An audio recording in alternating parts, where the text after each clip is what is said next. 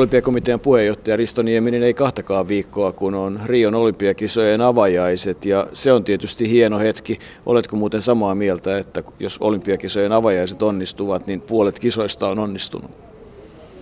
Kyllä avajaisilla on iso merkitys ilman muuta. Kyllä se luo tavallaan se avajaisten tyyli, laji, jolla lailla kuvastaa aika lailla sitä, että minkälaista kisoista on tulossa. Että että Lonto oli omanlaisensa ja se oli tavallaan hauska ja virkistävä ja, ja James Bondin esiintyminen toisen oman vireensä. Ja Kreikassa oli paljon tämmöistä symbolista antiikiurheilusta tulevaa kuvastoa ja niin edelleen, että selkeästi avajaiset niin on suhteessa siihen, että minkä, millä lailla järjestäjä itseensä niin kuin esittää. Ja siinä mielessä niin niin tota, sillä on iso merkitys katsojien kannalta ja urheilijoille avajasta on totta kai joukkueelle ihan valtavan merkityksellinen. Että kyllä nykyään kaikki pyrkii osallistumaan avajaisiin, mikäli se vaan mahdollista. Että se on niin poikkeuksellinen niin se, se yhteistunne ja tämmöinen yhteisöllisyyden fiilinki, mikä marssia sinne sisämarssia odotellessa on ja ja sitä on hienoa katsoa, kun nämä urheilijat nauttii siellä radalla, niin tähän ei mennä saada siitä marssista pois, että se, ne joukkueet venyy, että 20 metrin ryhmä venyy siinä etusodan aikana jo sadaksi metriksi, että, ja huiskutellaan yleisölle ja, ja, ja kameroille ja niin edelleen, että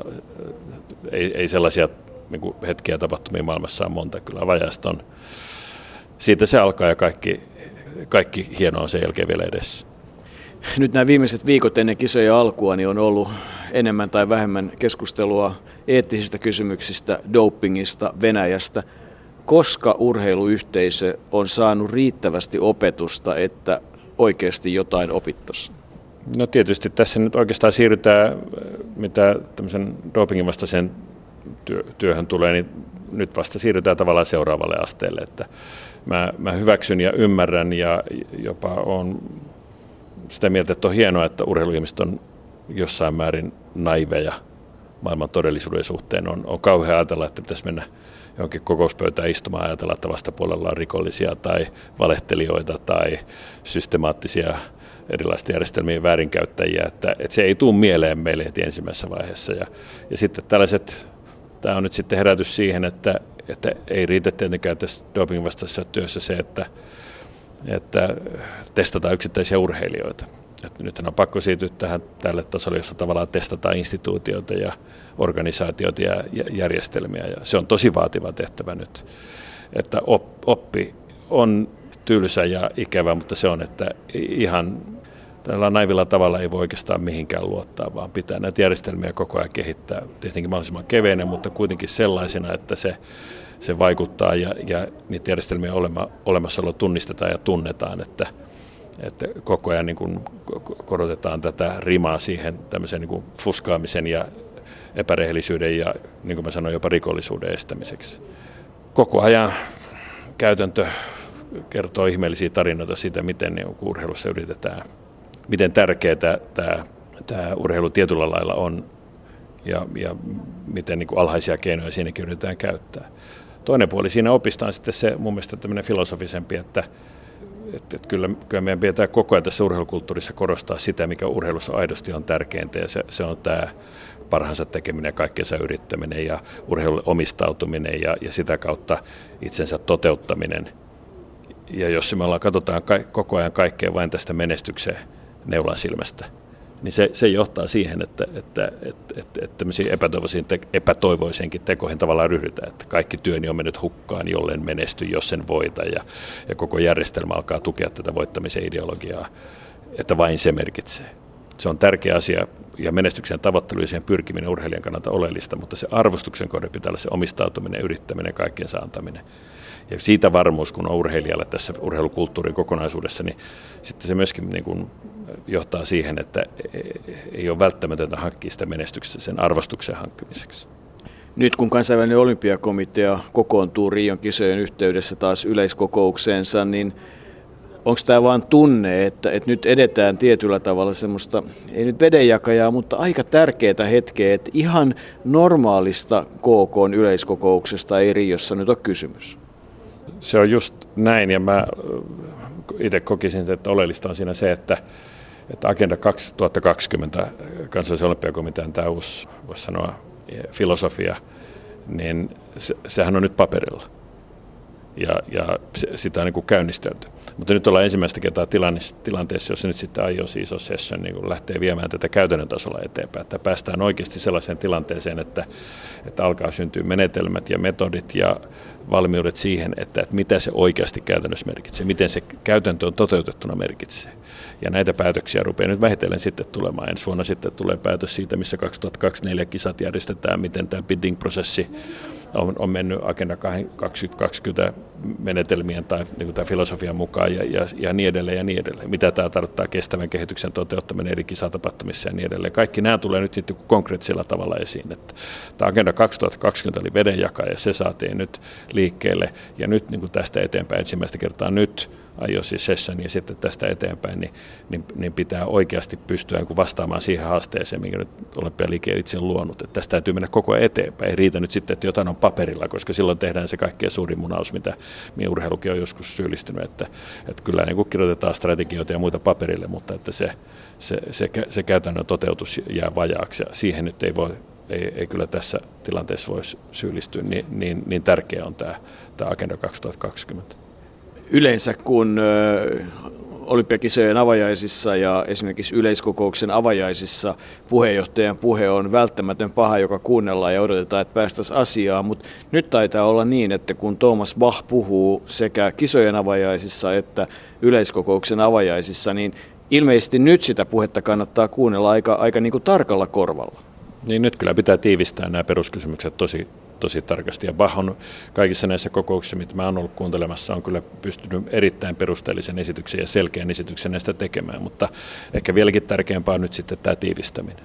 Että todella niin kuin message, tämä viesti tulee selväksi sekä kaikkien maailman olympiakomiteoille, kansainväliselle liitolle, sitä kautta kansalliselle liitolle, seuroille ja urheilijoille, että mitä tämä tulevaisuuden huippurheilun pitää pitää sisällään. Ja, ja Bahilla on tässä nyt kyllä haastava tehtävä. On selvä esimerkiksi tässä Venäjän tapauksessa, niin on, on pakko päästä sellaiseen niin kuin viestintätapaan, jossa ihmiset oikeasti uskoo, mitä puhujanpöntöstä sanotaan. Että nyt näyttää vähän siltä, että, että kyllä näitä julkilausumia on annettu ja sääntöjä on tehty ja, ja siitä huolimatta on edelleen sellaisia henkilöitä, jotka ajattelevat, että tämä tehdään vain niin julkisuuteen ja silmänlumeiksi. Ja sen takia Bahin message, tämä viesti on tässä nyt niin äärettömän tärkeä, että, että me tätä toimintatapaa oikeasti toteutetaan ja me ei tulla hyväksymään tämmöisiä järjestelmällistä sääntöjen rikkomista ja, ja, ja doping-ohjelmia ja, ja, ja ylipäänsä tämmöistä kulttuuria. Ja ja tämä viesti pitäisi nyt mennä sitten ihan jokaisen paikkakunnan, jokaiselle alueelle ja jokaiselle valmentajalle iästä ja, ja urheilulajista riippumatta ja, ja sitä kautta tietysti myöskin sitten urheilijoille. Varmasti yksi Thomas Bachin iso haaste on se, että miten se niin sanotusti oma perhe eli KOKn jäsenet saadaan aidosti ymmärtämään se, että, että minkäänlaiseen epäeettiseen toimintaan ei kerta kaikkiaan ole mahdollista, mutta kun ottaa huomioon kaikki ne kulttuurit, mistä ihmiset tulee ja niin edelleen, niin, niin siinäkin on varmasti aikamoinen työsarka. Mä luulen, että, että että KK sinänsä niin kuin kykenee ajattelemaan eettisesti ja, ja vahvasti on, on omastakin historiastaan nähnyt, että mitä voi tapahtua, jos syyllistytään epäeettiseen toimintaan ja, ja ymmärtää sen, että olympialiike ja urheilu ei sitä kestä.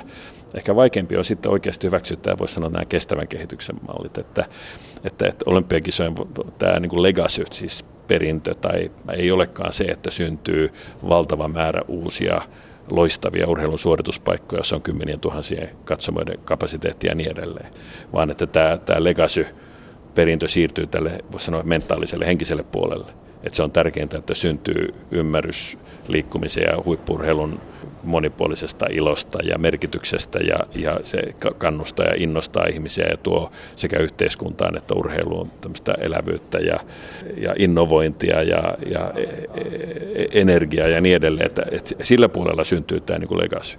Että vanha ajatus on se, että kun kisat järjestetään, niin rakennetaan nyt sitten mahdollisimman paljon ja mahdollisimman komeasti, kun kerran yhteiskunta sen rahoittaa. Tässä mä luulen, että on eniten niin kuin sitä, jos, jos on saatava porukka niin ajattelemaan uudella tavalla. Että ei olekaan niin, että kun kerran nyt sitten kisatapahtuma tehdään, niin rakennetaan paljon ja hienoa. Vaan että keskitytään siihen tähän tämän, tämän toisenlaisen niin kuin vaikutuksen aikaansaamiseen, sisäisen mentaalisen henkisen energisoivan vaikutuksen aikaansaamiseen. Ja, ja siinä on paljon opittavaa ja siinä, siinä Bachilla on ihan KK jäsenistönkin omien jäsenten suhteen niin paljon töitä.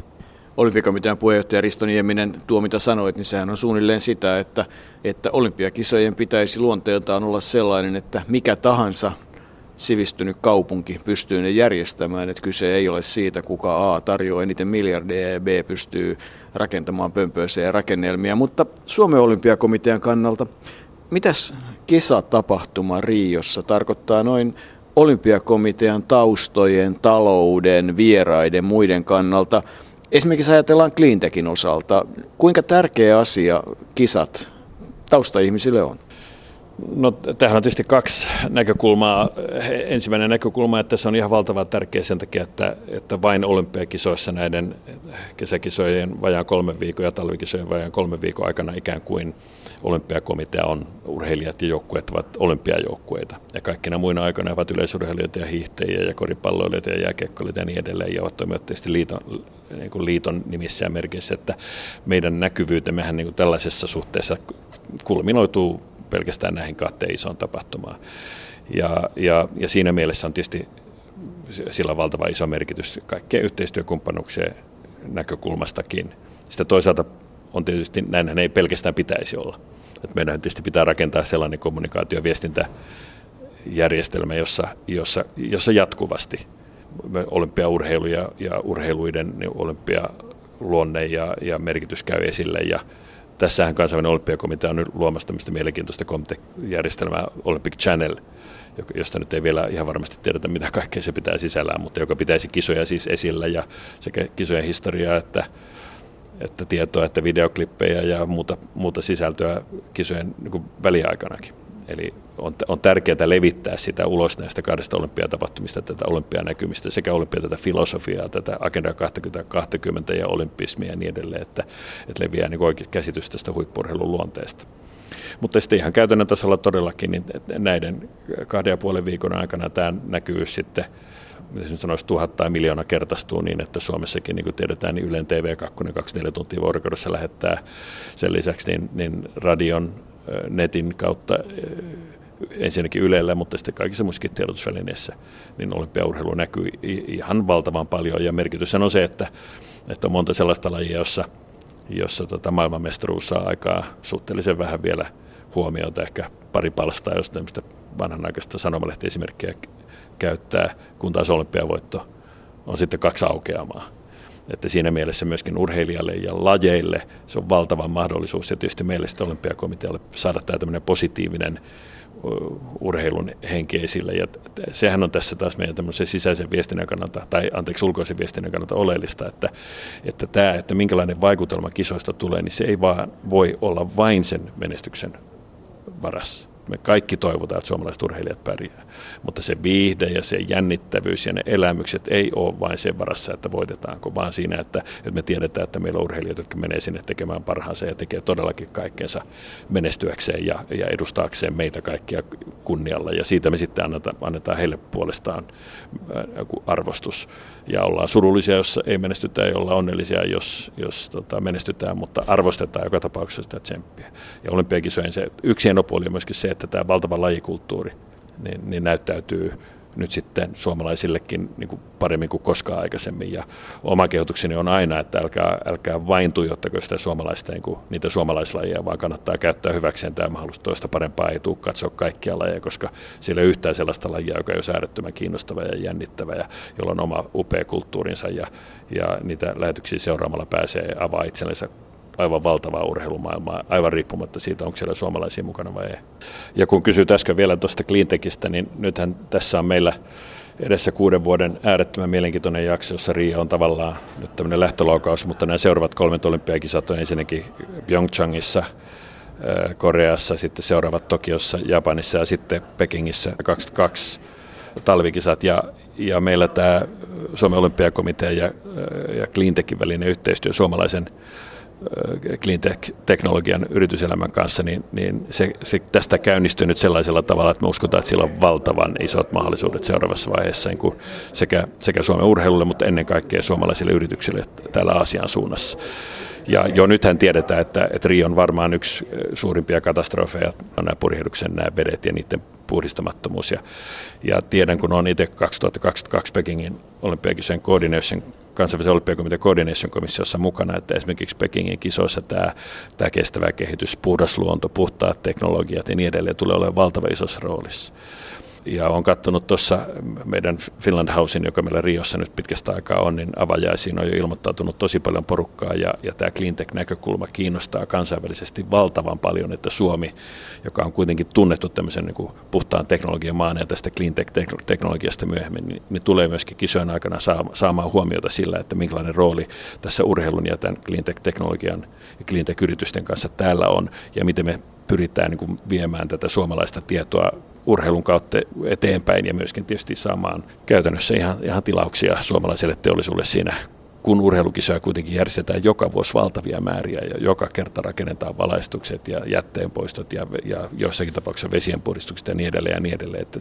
tässä on valtava mahdollisuus ja tietyllä lailla työmaa, jos Pekingissäkin pyritään siihen, että on puhdasta lunta ja puhdasta ilmaa 2022 ja siellä on tämä koko talvikisa, talviolympiakisa on tavallaan veturi tälle hankkeelle, että kuuden vuoden aikana muutettaisiin koko, voisi sanoa tietyllä lailla yhteiskunnan taloudellisen sektorin toimintatapa sellaiseksi, että se kestää tämmöisen tiukan, voisi sanoa vihreän tai kestävän kehityksen tarkastelun.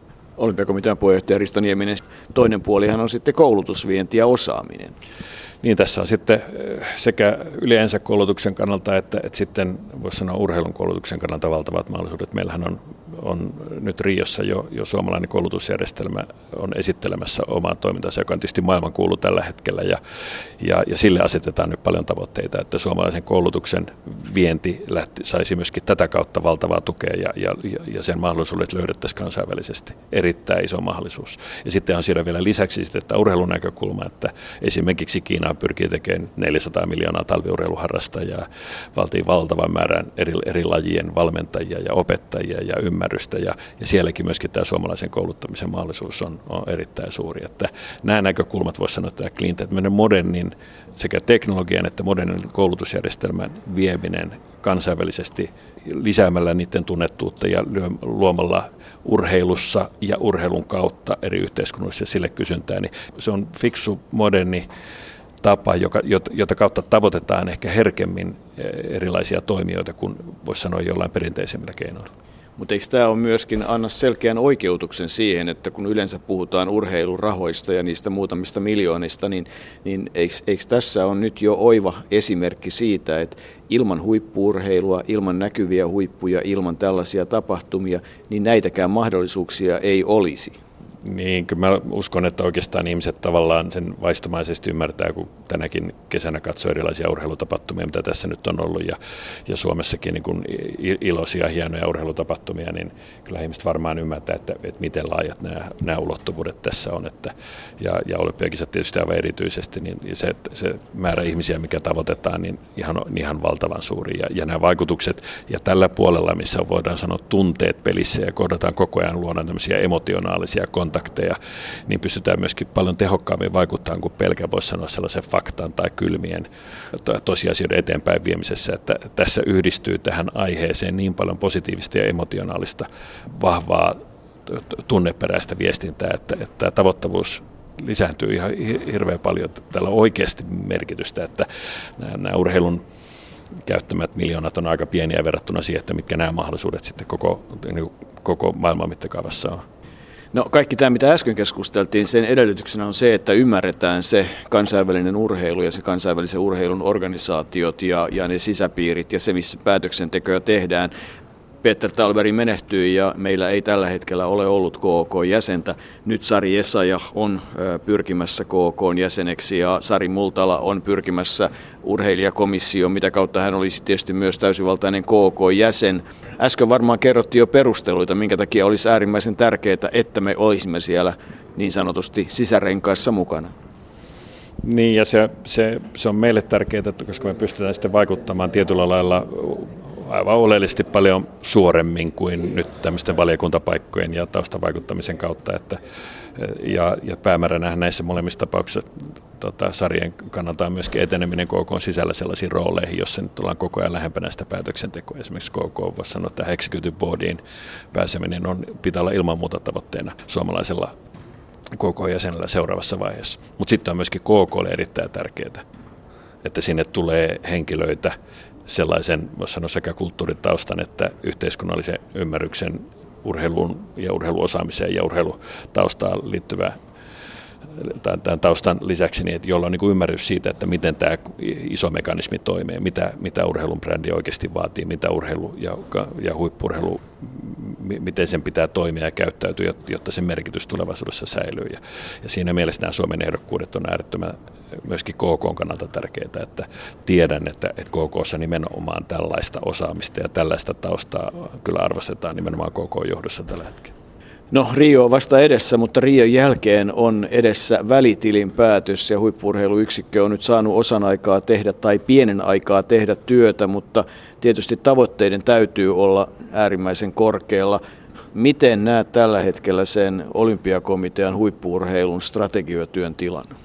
No strategiatyö kyllä mun mielestä on, on erittäin vahvaa ollut sillä lailla, että, että se toimintatapa, mikä on saatu aikaiseksi, vastaa juuri sitä, mihin on pyritty. Eli tämä lajien välinen yhteistyö on toteutunut, siitä on syntynyt ilmapiirin parantaminen, joka, joka konkreettisesti urheilijat tunnistaa, nämä valmentajat ja lajien piirissä selvästi tunnistetaan, että tapahtuu lajiryhmäyhteistyötä, laajassa mittakaavassa, joka nostaa sekä osaamisen tasoa että, että voisi sanoa, että tekemisen innostusta ja, ja resurssien niin kuin järkevää käyttöä parantaa resurssien järkevää käyttöä. se, se, tämä on tämä iso, voisi sanoa, se, se linjaus, joka on ollut tässä äärettömän tärkeä. Se, se on toteutunut tällä periaatteellisella tasolla erittäin hyvin. Et se huippurheiluyksikkö on tehnyt tässä hienoa työtä ja, ja, ja tässä on onnistuttu. Ja, ja samanaikaisesti on todettava, että tietysti ollaan vasta alussa. Tässä on toimintatavan muutos, joka, joka edellyttää monella eri tasolla uudenlaista ajattelutapaa ja siinä ollaan äh, mun mielestä hyvällä tiellä siitä. Nyt esimerkki myöskin sitten valon sulautuminen olympiakomitea, jolloin vähennetään näiden niin organisaatioiden määrää, niitä, niitä selvennetään, yhteiset vahvat tavoitteet ja niiden puolesta toimitaan.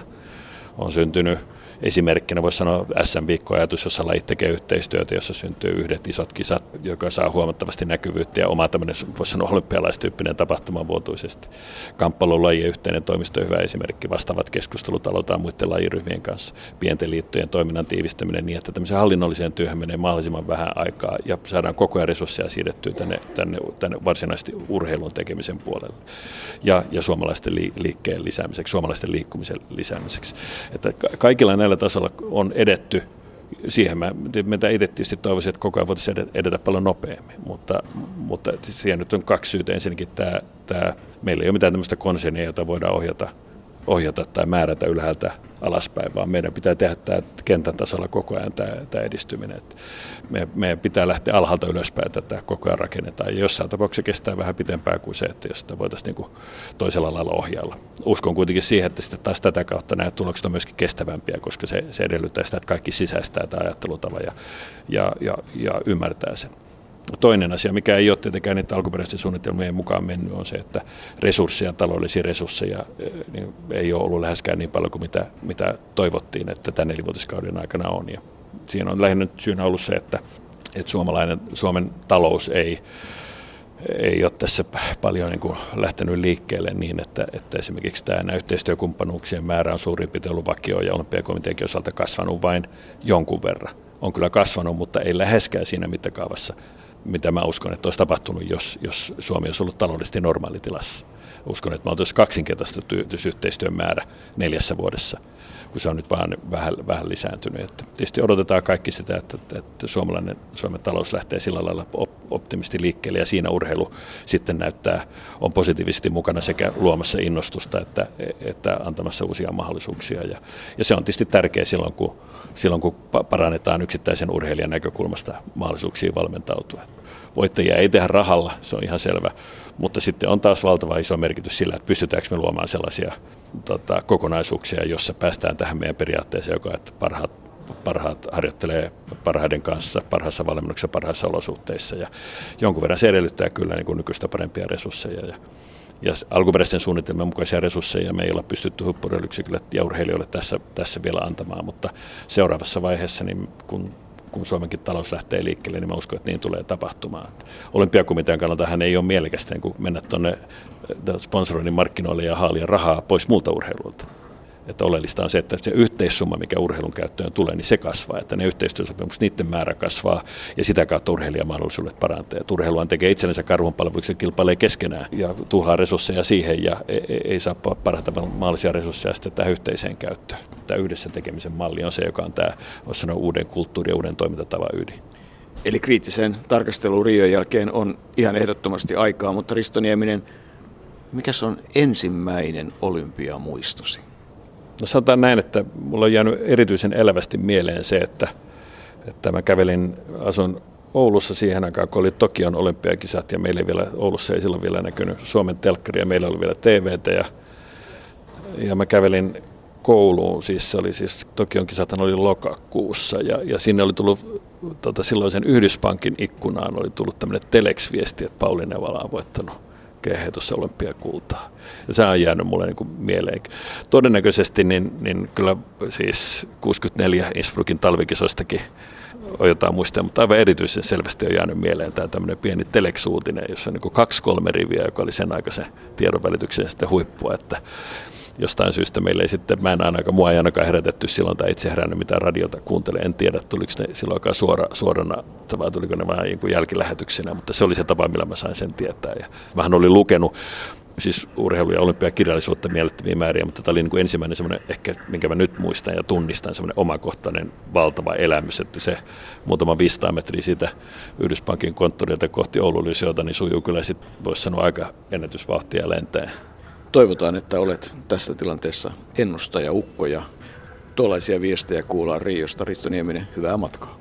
Kiitos ja erittäin hienoja hetkiä kaikille kuulijoille Olympiakisojen parissa.